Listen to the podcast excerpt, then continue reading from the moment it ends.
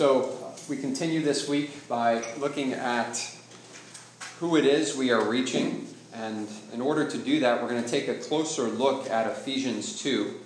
Um, as I mentioned last week, understanding who people are and not simply what they do will help us to stay focused in trying to truly help them.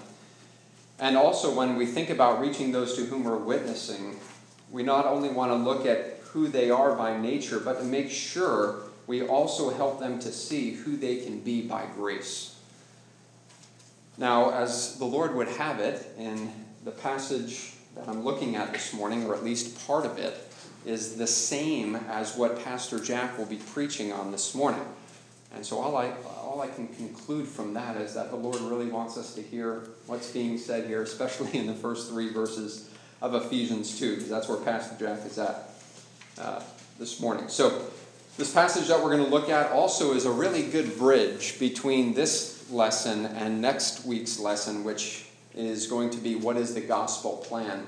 So, if you've been tracking with us, we've been looking at what evangelism is, what it's not, who Jesus is, who we are as the people of God, and who it is that we're reaching. So, we've kind of laid that foundation now for the last eight weeks or so.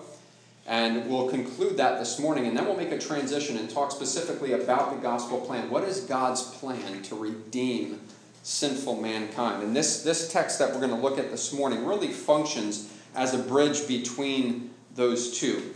Uh, one of the things that I'll really try to make sure we understand going into the next two weeks' lessons is the reality that people must understand the bad news that they're under the wrath of God before the good news will just become this diamond that they see and say, wow, look at what God has done in light of the situation that we are in.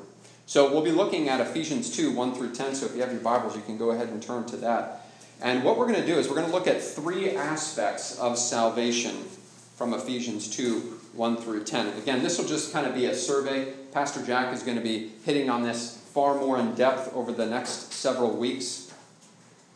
Uh, but I do want to just kind of lay a, lay a foundation with it this morning. So, the first aspect of our salvation, there on your notes, if, and if you don't have a note sheet, it's on the back table there. You can grab one of those.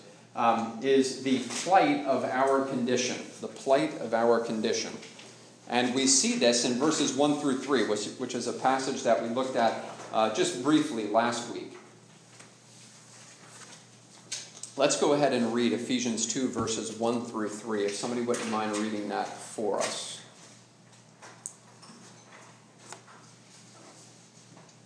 And you were dead in the trespasses and sins in which you once walked, following the course of this world, following the prince of the power of the air, the spirit that is now at work in the sons of disobedience, among whom we all once lived in the passions of our flesh, carrying out the desires of our body and blind, and were by nature children of wrath, like the rest of mankind. Okay, thanks, Larry.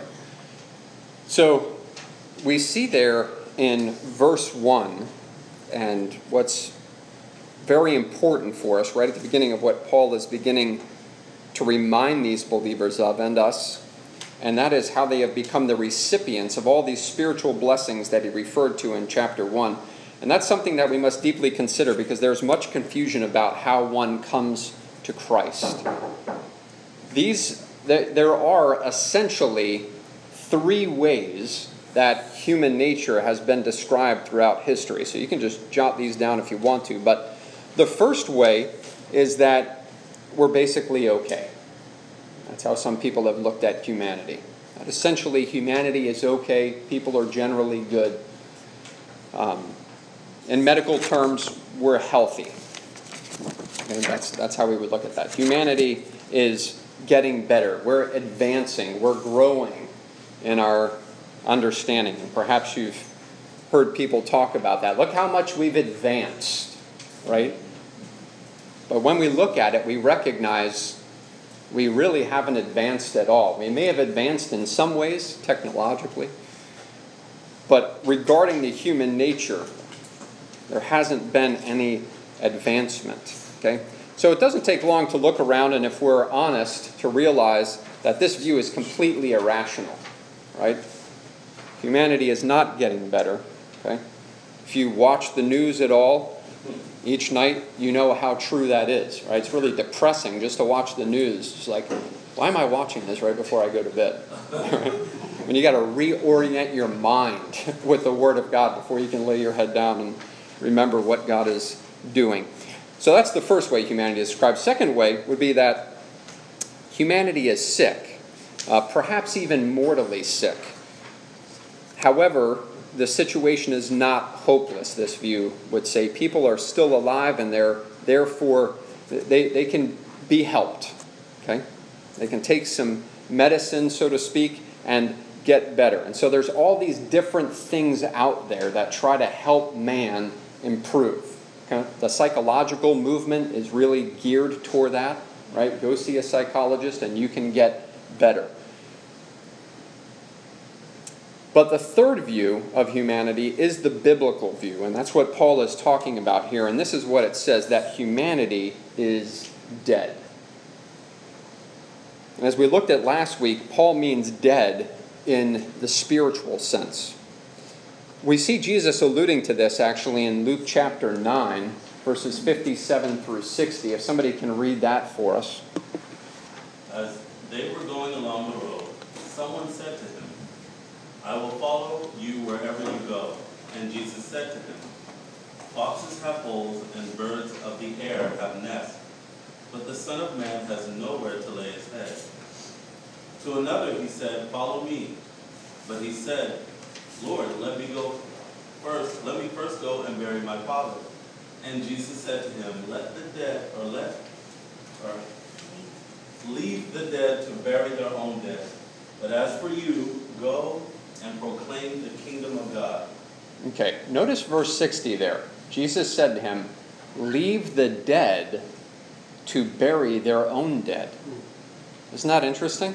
Okay, so he's speaking about death on two levels here. Okay? Leave the dead, those who are already dead in their sins, to bury their own dead, the physically, physically dead.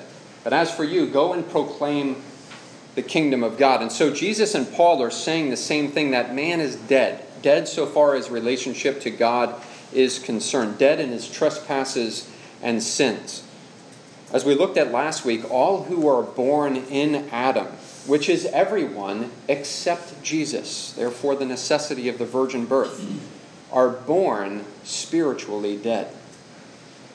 It's important to note here what it means to be spiritually dead to God, and it, doesn't mean that there are no feelings toward God. In fact, there are many feelings toward God when man is spiritually dead, but those feelings are feelings of hatred and indifference toward God man, in his natural state, the scripture says, is an enemy of God. He hates God. He wants nothing to do with God, the true and living God, that is.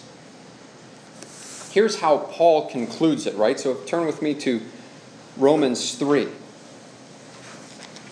If you're familiar with the first couple chapters of Romans, Paul is just laying out here from Romans 1 18 through Romans the beginning of Romans 3, where he's going to kind of come to the climax as he's talking about all of humanity. Right? He's talking about Gentiles, and then he talks about Jews, and then he brings it all together and he says, Here is the state of humanity. Let me see if I can describe this. And he takes all these Old Testament passages and just layers them out. And he says, Here's the assessment of mankind apart from God.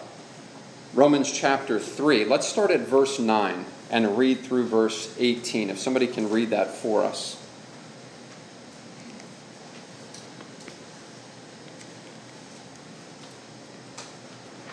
What then? Are we Jews better off, any better off? No, not at all. For we've already char- charged that all Jews and Greeks are under sin. As it is written, none is righteous, no, not one. No one understands, no one seeks God. All have turned aside, together they become worthless. No one does good, not even one. Their throat is an open grave. They use their tongues to deceive. The venom of asps is under their lips. Their mouth is full of curses and bitterness. Their feet are swimming to shed blood, and their paths are ruin and misery. in the way of peace they have not known. There is no fear of God. Okay, so there's the assessment there. You notice what Robert read in verse 9. For we have already charged that all, both Jews and Greeks, that's all of humanity, are under sin. Okay, so that's the assessment that is given regarding humanity. That is our state before God. And so we can see that the Bible speaks very soberly about our condition apart from Christ. Paul is inspired here to use some extremely strong and vivid language to describe our depravity. And he supports this strong statement in verse 1 by showing that those who were spiritually dead were under the sway of the world, the devil, and the flesh. Look with me back in Ephesians chapter 2. And again in verse 2.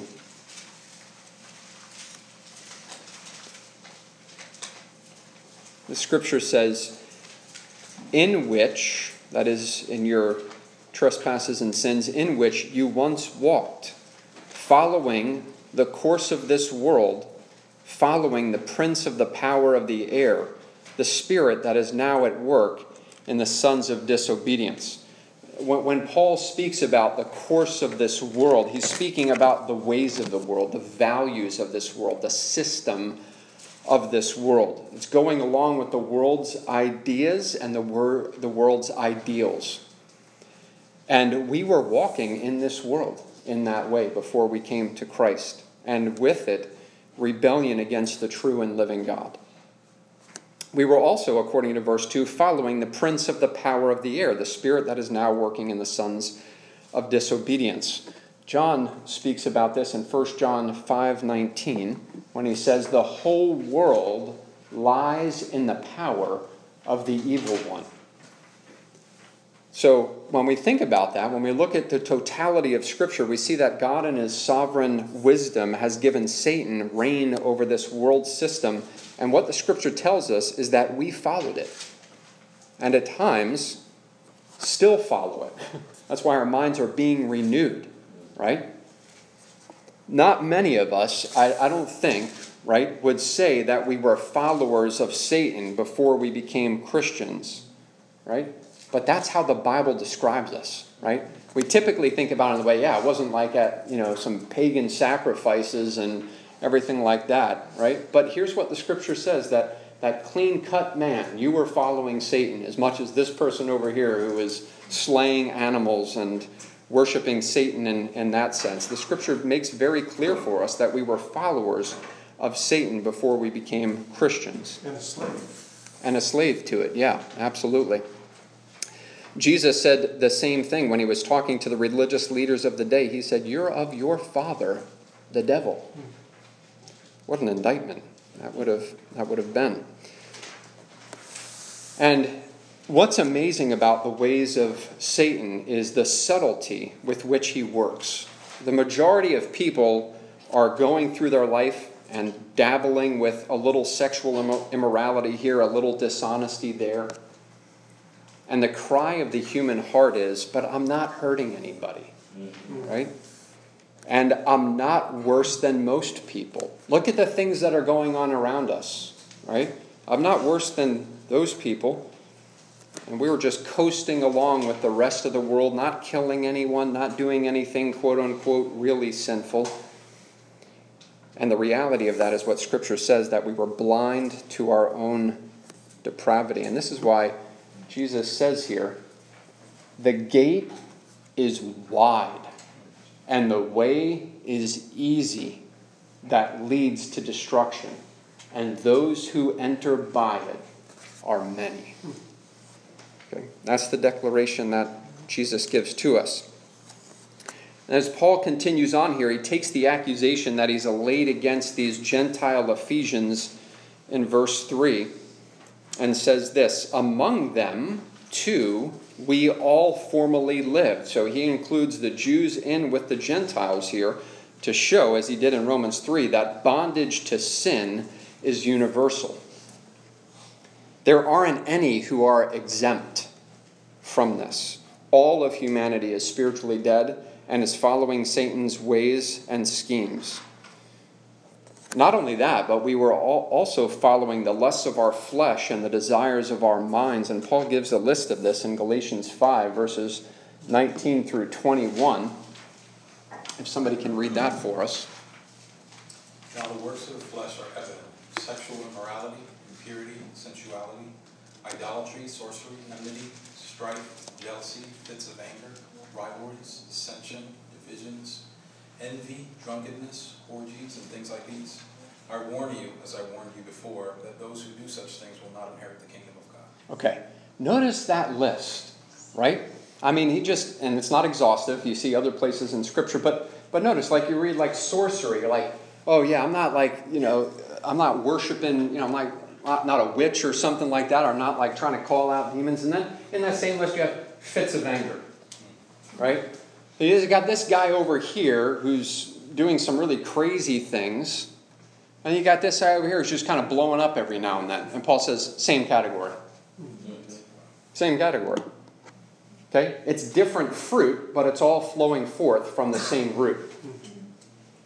And so that's what we have to have to see here. We have to be careful that we don't compartmentalize sin. Because yes. You mentioned sorcery. Doesn't the Greek word for that actually have a corresponding meaning to um, what we would call drugs. Yeah, it's pharmakeia. Yes, pharmakeia, right, right, uh-huh. exactly, so yeah. If you stop, whatever you worship is, is idolatry. Yes. And then it ends up, even if you're into drugging yourself, and the whole, the whole right. all of this is just total depravity. That's exactly right. That's exactly right. Right, so we recognize different fruit, yes but same root. Same root. Different fruit, same root. So as we look through these, we notice both external manifestations of sin and internal manifestations of sin being spoken of. And the reason for that, Jesus brings clarity to this in Mark chapter 7, verses 21 and 22. Notice what he says here For from within, out of the heart of men, proceed the evil thoughts fornications, thefts, murders, adulteries, deeds of coveting and wickedness, as well as deceit, sensuality, envy, slander, pride, and foolishness. Okay? So Jesus said, here's the root, okay, out of the heart of men, and here's the fruit evil thoughts, fornications, and so on. Okay? So everything is there. And this is what it means to be dead in our trespasses and sins. Now, yeah, go ahead, George. Just the yep. evil thoughts, because, you know, I think of another verse that says, uh, So as a man thinketh in his heart, so is mm-hmm. the things I think about, yep. that's who I am. That's correct. Yes, it reveals who you truly are. That's right. So, Paul finishes here in Ephesians 2, verse 3, by telling us what we were by nature, and that is, as he states it here, children of wrath, like the rest of mankind. You know, I, I don't know of a doctrine that is more offensive to the pride of man than the concept of original sin. Because of our union with Adam, we have inherited a sinful nature and are born in sin. And many will respond to that, many have responded to that by saying, You're telling me that man by nature is born under the wrath of God. We're born with a propensity to hate God right from the womb. And how we have to answer that is what does the Word of God teach? It doesn't matter what we think, right? What does the Word of God teach? Psalm 58, verse 3 The wicked, and the wicked there, when you look throughout Scripture, people apart from Christ, you're either wicked or you're righteous. We looked in Romans 3, none are righteous. Therefore, all are wicked. Okay? The wicked are estranged from the womb. They go astray from birth, speaking lies. Human nature itself testifies to this reality. Any of you with children or have spent time around children watching them interact and scheme and connive, you understand this, right? You don't have to teach children to lie or steal or dishonor their father and mother. They do it by nature. Now, as you look at those first three verses there, and Pastor Jack's going to expound on that, so if you're not discouraged yet, just wait until we get into the service this morning. but this is what we have portrayed for us by the scripture of a man that, that is living apart from God, dead, enemies of God, unable to do anything to merit favor with God, under the righteous wrath of an infinite, holy God. If we were just to describe it in one word, we would say hopeless. But you have to see, we need to feel the weight of this. We need to feel the weight of who we are apart from God. We need to feel the weight of who we are by nature, what we deserve from God, His righteous wrath forever. Because once we grasp that, when we spend time meditating on that, what Paul is about to say next is going to blow us away. If you have a really small view of sin, when the gospel comes, you're going to be like, that was nice. It was nice of God to do that. But when you recognize, as the tax collector did before God, there's nothing in me. I can't even lift my eyes up. I'm a sinful man, Lord. And then you hear this pronouncement over you you are justified. That blows you away and it radically changes your life. And it radically changes how you interact with other people. Let me conclude this section here, verses 1 through 3, by reading an excerpt for you from a very famous sermon of old by Jonathan Edwards sinners in the hands of an angry God. If you've never read that sermon, I really want to encourage you to read that.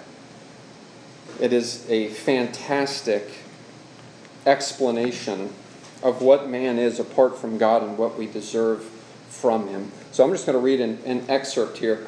Edward says, The wrath of God is like great waters that are dammed for the present.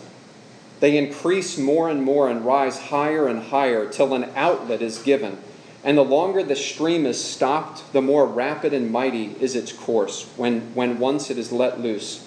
It is true that judgment against your evil work has not been executed up to this point.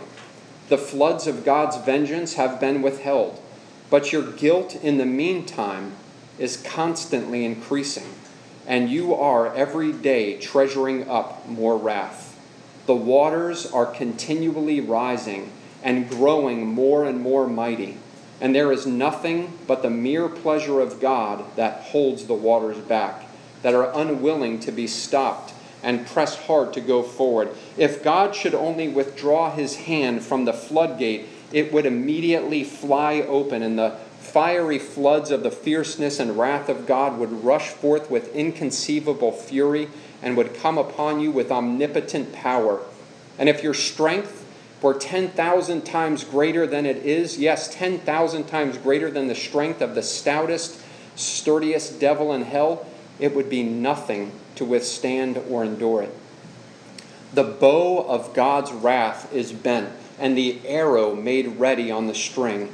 And justice bends the arrow at your heart and strains the bow, and it is nothing but the mere pleasure of God, and that of an angry God without any promise or obligation at all that keeps the arrow one moment from being made drunk with your blood. Wow. That's just an excerpt. So, when you grasp the reality of that, you come to this conjunction at the beginning of verse 4 and you stand amazed. But God. You know, the amazing reality of that analogy that Jonathan Edwards was trying to bring forth to show our plight is that the arrow of God's wrath that he spoke of, it was released. And it was plunged into the Son of God. And that brings us to the second aspect of our great salvation, which is the power of our salvation. Want you to look with me here at verses 4 through 6. This dismal picture of verse verses 1 through 3 was necessary to illustrate for us who we are by nature. And then watch how amazing this is. Verses 4 through 6. But God, being rich in mercy, because of the great love with which He loved us, even when we were dead in our trespasses, made us alive together with Christ. By grace you have been saved, and raised us up with Him and seated us with Him in the heavenly places in Christ Jesus. As we look at this section here, the first glorious reality that we notice is that God intervened. Otherwise, we would still be dead in our trespasses and sins, right? And the question that arises from this is what compelled God to do this, to intervene on our hopeless situation? And we see from these verses that it was the mercy, love, and grace of God that brought us from that place of death unto this place of life. I want you to see what is being said here in, in verse 4. Something wonderful is being said here about God's love. Look again here at verse 4, where Paul says, Because of the great love with which he loved us. Why not just because he loved us? Or why not because of the love with which he loved us? But Paul includes here, is inspired to include here, because of the great love with which he loved us. He uses this, this glorious adjective because he wants to magnify the greatness of this love that we have been given and from which mercy and grace flow to us. Love is the foundation of God's action in bringing us to himself. I mean, think about the reality of this. This is a love that has taken us from death to life. It's a love that's taken us from being an enemy of God to being a child of God, from a God hating, Christ belittling sinner to a lover of God whose passion is now to know him and to make him known. And I want to park here for a moment, and this is so important in evangelism. Listen, this text right here in Ephesians, you can just take this and bring this to somebody in evangelism. Help them to see in verses 1 through 3 the plight of their condition before a holy God. But magnify the grace and the love and the mercy of God to them as well, so that they see what it is that God has done. Oftentimes, I think we fail to think enough about the love that God has shown to us as His children. We've established, I hope, clearly that this love doesn't arise out of anything that is lovable within us, right? God's not looking at us and saying, oh, there's something that's worth loving, right? Nothing in us compelled God to love us. And Paul reminds us of that again in verse 5. And it is interesting, he magnifies the love of God. And then in verse 5, it's like, just in case we've forgotten this, when he said, God loved us even when we were dead in our transgressions. Okay, it says something very similar in Romans 5 8, right? But God demonstrates his own love for us in that while we were yet sinners, Christ died for us, right?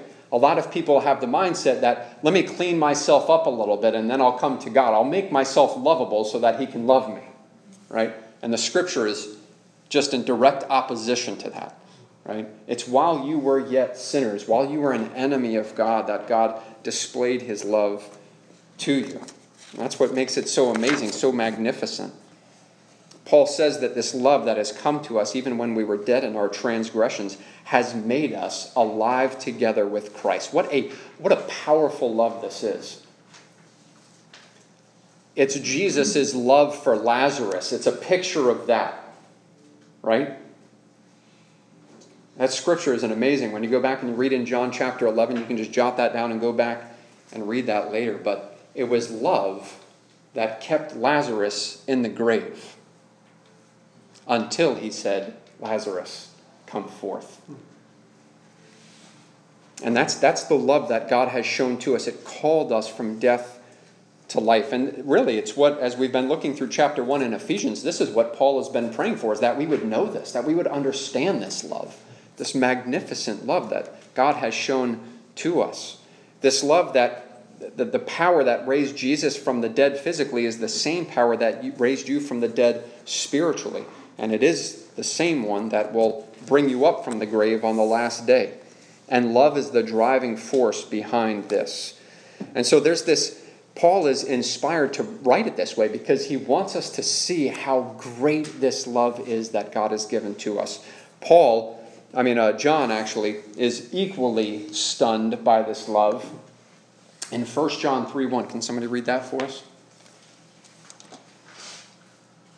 See what kind of love the Father has given to us, that we would be called children of God, and so we are. Okay, good.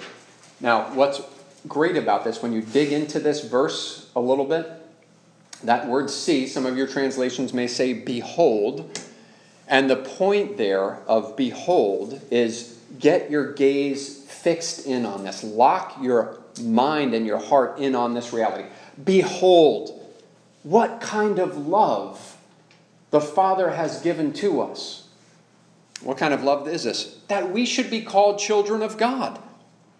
We, we read here in Ephesians 2 we were children of wrath, and now we're children of God.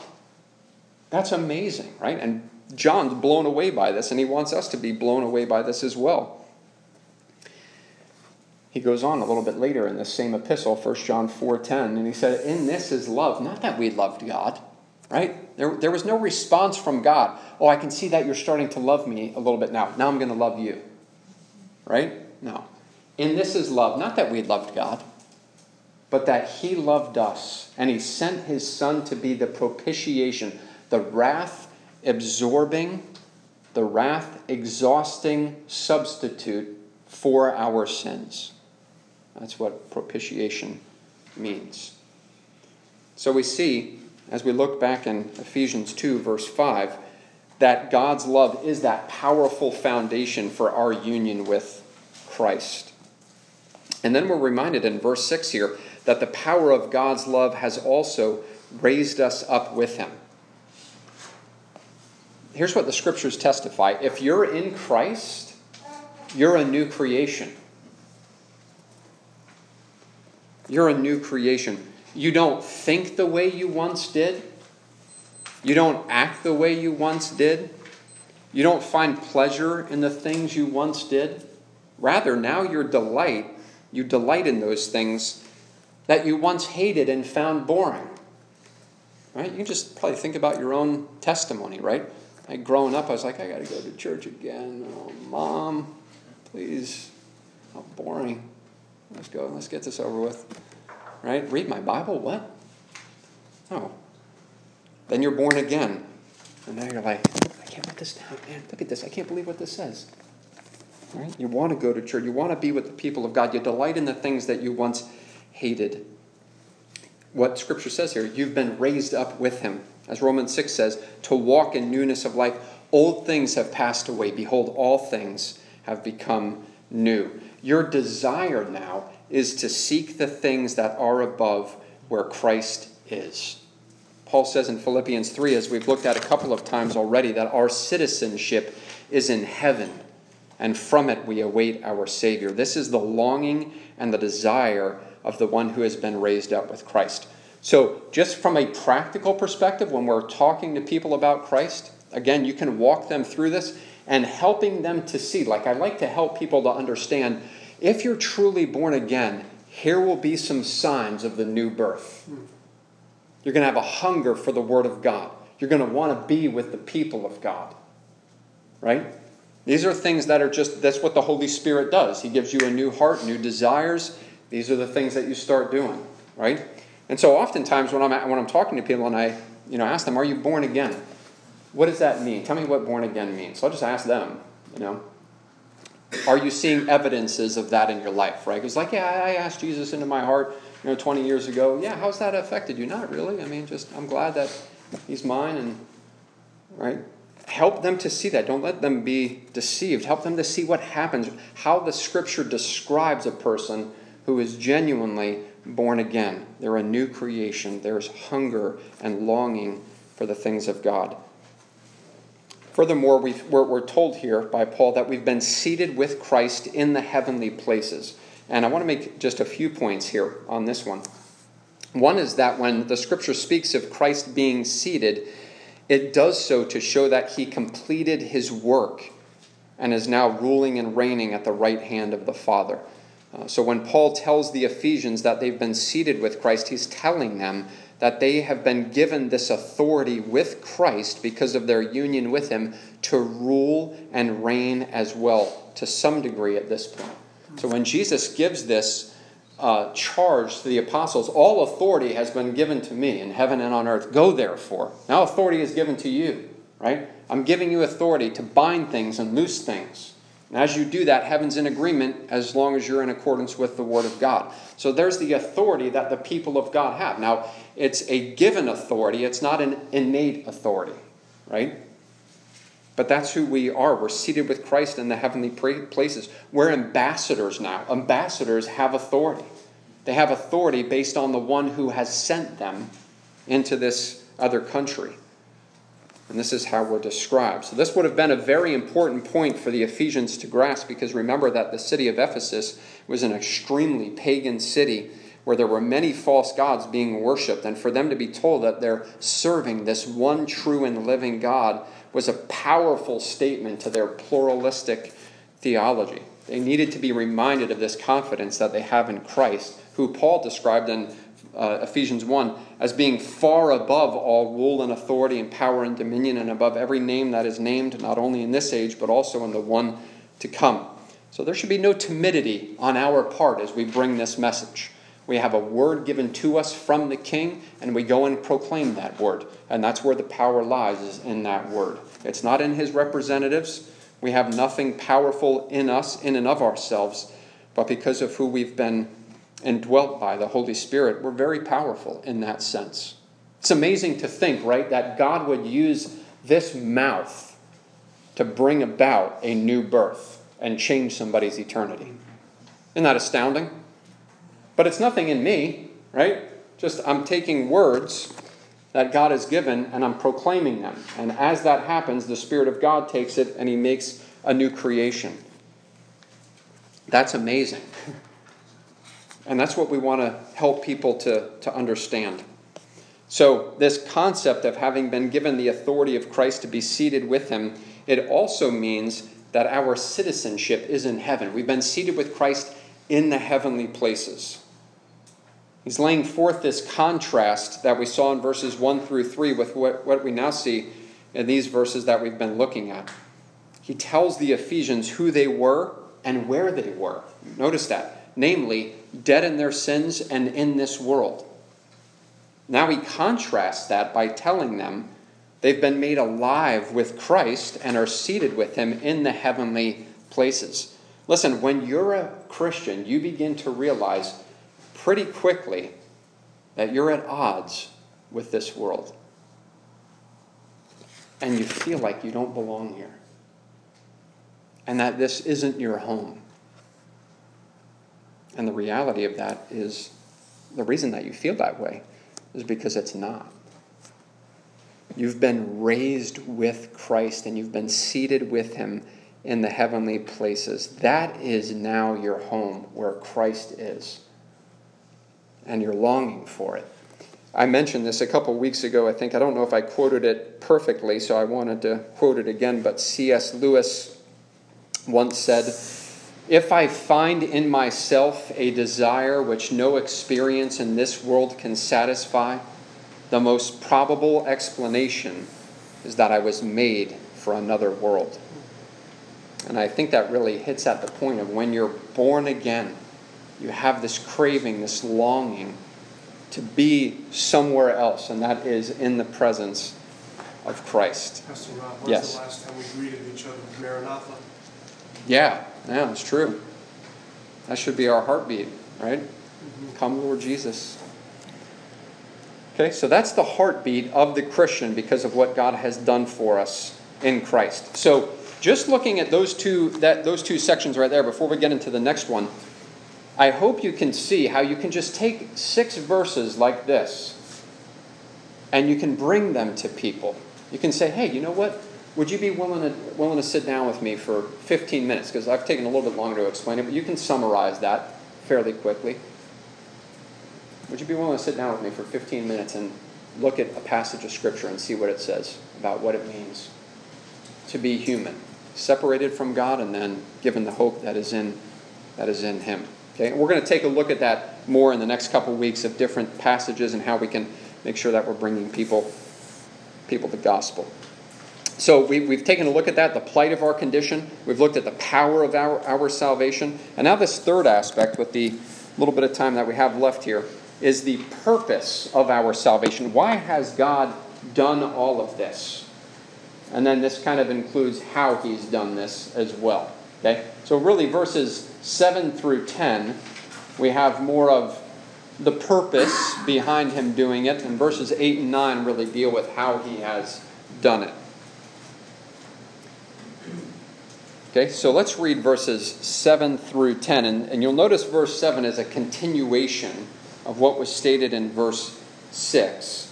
But this deals with purpose, okay? So he's done this. He's displayed this great love to us. He's raised us up with Christ and seated us with him in the heavenly places. Why has he done that? Notice verse 7 so that. Okay, so there's purpose to this. I've done this so that, now notice this, in the coming ages, he might show the immeasurable riches of his grace and kindness toward us in Christ Jesus.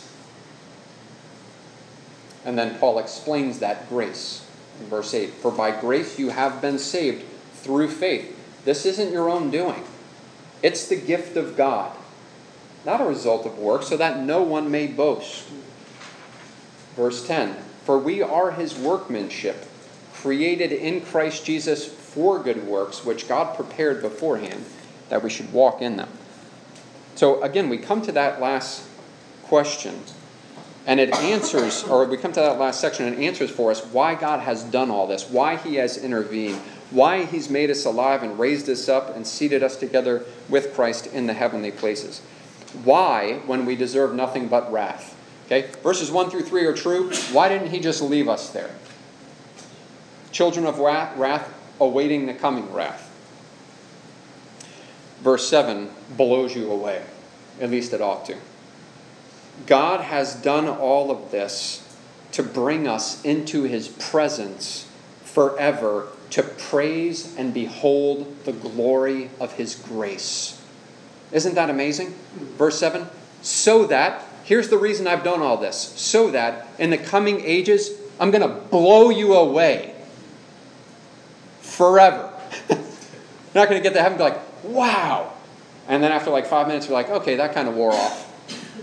Just perpetual awe for all of eternity, stunned for all of eternity at what God has done for us in Christ Jesus.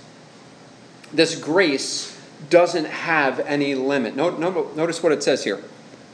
He's going to show us the immeasurable riches of grace. There's never going to be a point in glory where you say, Oh, okay, now I get it. It's immeasurable you you're just going to be like, really? All of this, and you just keep going and going and going. No measuring tape. No measuring tape. That's right. there will never be one moment in eternity where you are not stunned by the grace of God that He has given you in Christ Jesus. That's hard to grasp right now because we're, we're, we hit these little mountaintops, right? We're, we're we're stunned by the greatness of God, and then we feel the weakness of it's like, why am I not perpetually in awe of what God has done?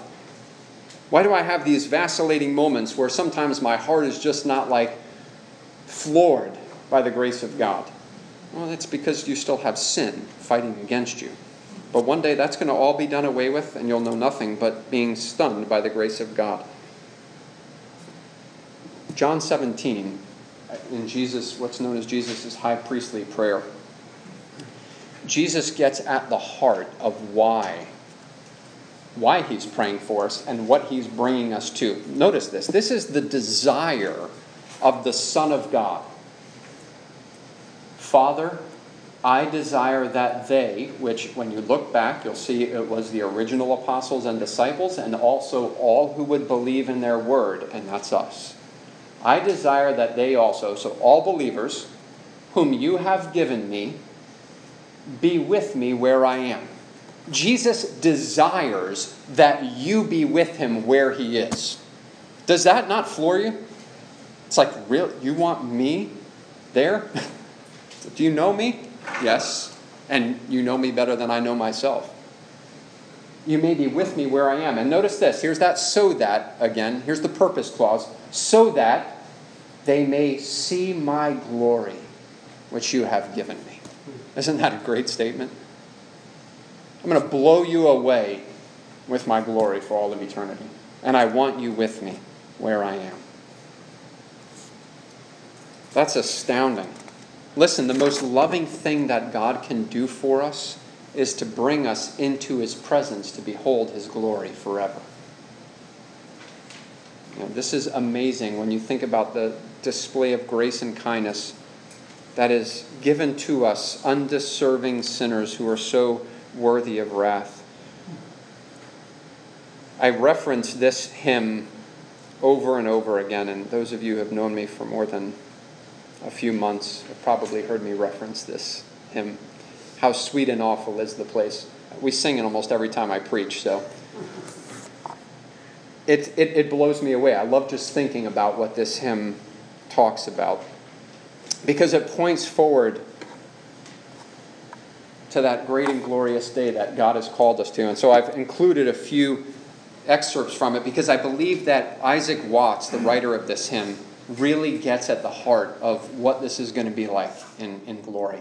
He says this While all our hearts and all our songs join to admire the feast, and he's speaking there about the marriage supper of the Lamb in glory, each of us cry with thankful tongues, Lord, why was I a guest? Hmm. Right? You, how? Look at this grace that's been given. How am I here? Right?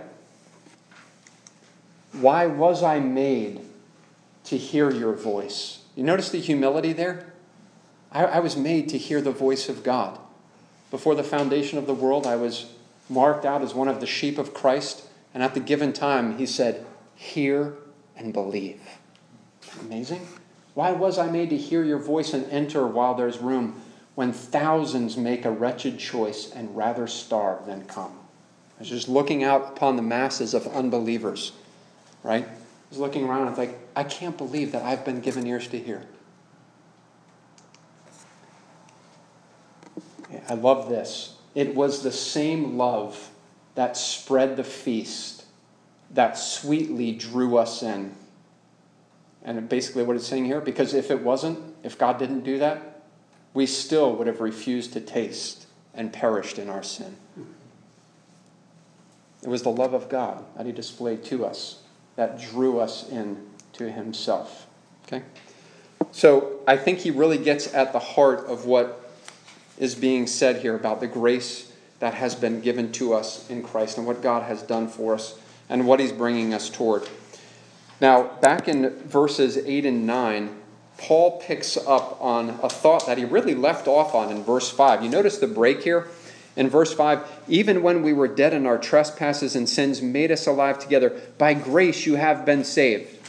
And then he goes on and he continues to describe in verses 6 and 7 what this is all about. And then he picks back up that thought. For by grace you have been saved. He goes back to what he was saying in verse 5 For by grace you have been saved through faith, and this is not your own doing. It is the gift of God, not a result of work, so that no one may boast we see that it is by grace, but the conduit or the channel by which that grace comes to us is faith. And faith in what? Faith in Christ Jesus. Faith in his perfect life, substitutionary death, and triumphant resurrection. And why can't we boast? Because this faith is not our own.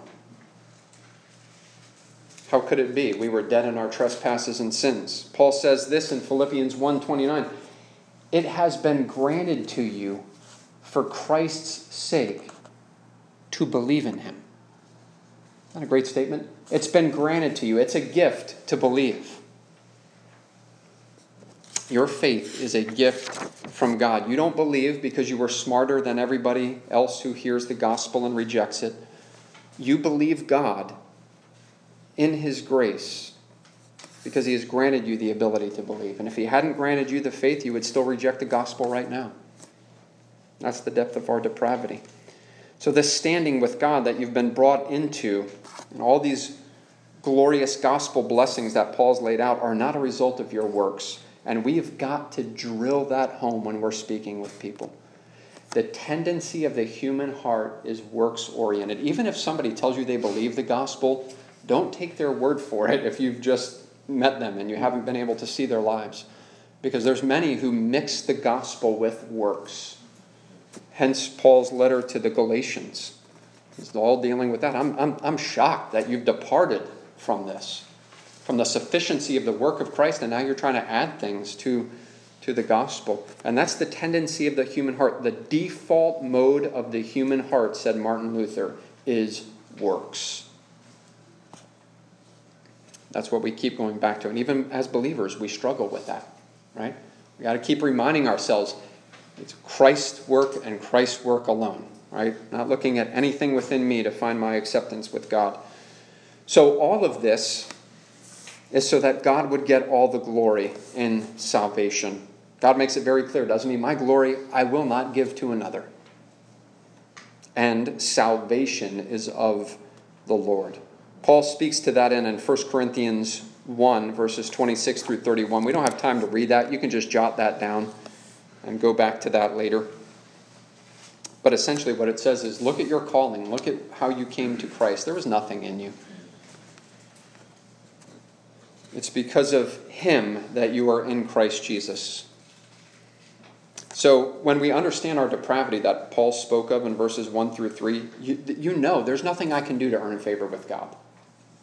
Right? All the righteous acts that I did, quote unquote righteous acts, that is, before I became a Christian, were tainted with sin. Titus 3 5 says this He saved us not because of righteous things we had done, but because of his mercy. Right? And then we see in verse 10, and this is so important to help people to see when we're talking to them, that although we are saved by grace through faith apart from works, the faith that we have been given, listen, it will evidence itself as genuine through works. Hmm. We're not saved by works, but we are saved for works. Okay? Which verse 10 says that God has prepared beforehand that we should walk in them. We don't work for our salvation, we work because of our salvation. It's important to see here that God has not just reformed us and made us a little better than we were before, but rather, as verse 10 says, He has recreated us and made us a new person. Again, all this is the work of God right? Even the works that are spoken of in this verse. Before you were a Christian, listen, you didn't have a desire to genuinely do things for God. You may have wanted to do some things in order to make yourself feel better and in order to try to make yourself presentable before God. But the motive for doing these things was not centered on the glory of God. You wanted, listen, let's be honest, we wanted the applause of men or the sense of accomplishment for ourselves, that we could lay our heads down on our pillow and say, Look at that good deed that I did today surely God will find me acceptable. But now, when God gives you a new heart, now you desire to work for the Lord so that God might be glorified.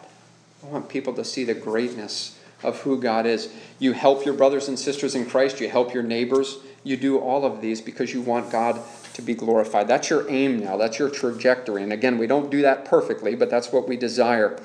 Matthew 5 16. Let your light shine before men in such a way that they may see your good works and glorify your Father who is in heaven. That's the aim of our good works now.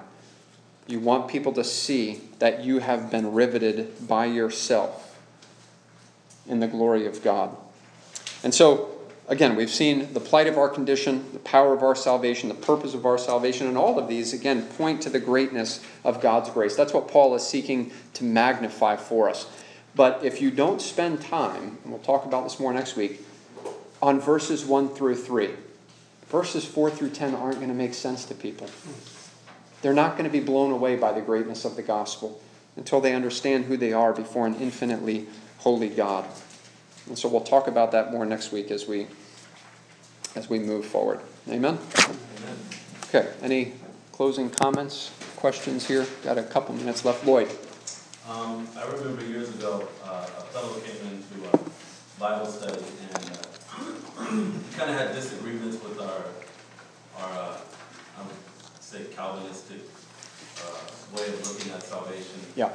And uh, Pastor Rick um, really, real, yes, uh,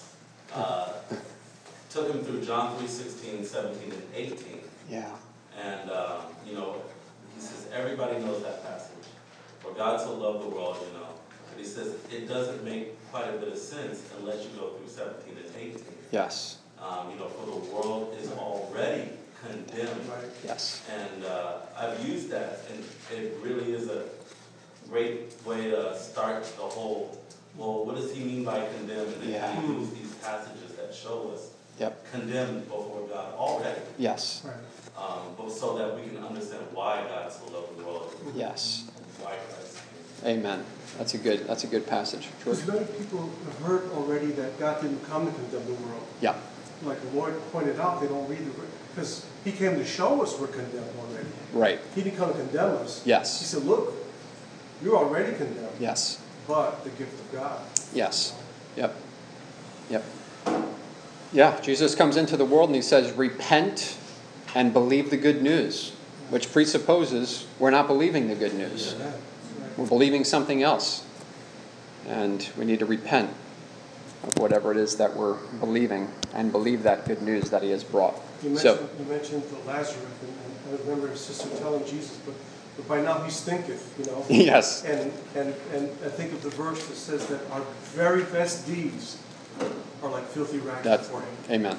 Says about, uh, with the donations, blood that was mingled with the other, with the sacrifices, you think that these people sin worse than others. That's right. Unless we have- Yes. You too will perish. Yeah. Mm-hmm. Amen. Amen. had a lot of exposure to that after what happened in the last week or so, following Right. sermons, things that have been followed up. That's right. Yeah. Amen. You said, oh, thank God, there's a tremendous amount of that that has been done. Without it, that is so obvious, that is expressed as being obvious. Yeah. God. Amen. Absolutely. Good stuff. All right. Well, let's let's go ahead and close out and uh, be dismissed. Father, we thank you uh, just for this time to open your word as brothers and sisters in Christ, to study, to, to hear from you. Uh, this is the word of the living God. And how we praise you and thank you as we have heard in that hymn, and we see in your word, more importantly, that we have been given ears to hear the truth of your word. That we can look, Father, and we can say, yes, we are condemned in and of ourselves. Then we can look to Christ and say he was condemned in our place, that we might be justified in your sight. Lord, please help our hearts to grasp the greatness of the gospel, that it might propel us forward in joyful good works and all things that your name would be honored. Grant us a great compassion for those around us as we see them as those who are dead in their sins, who are following the course of this world, the prince of the power of the air, that they're children of wrath, and that we have the one message, the only message that can liberate them from that bondage. And may we have compassion and boldness and love to bring it to them, whatever the cost, whatever the cost, that in all things your name would be honored. We thank you for that in Jesus' name. Amen. Amen.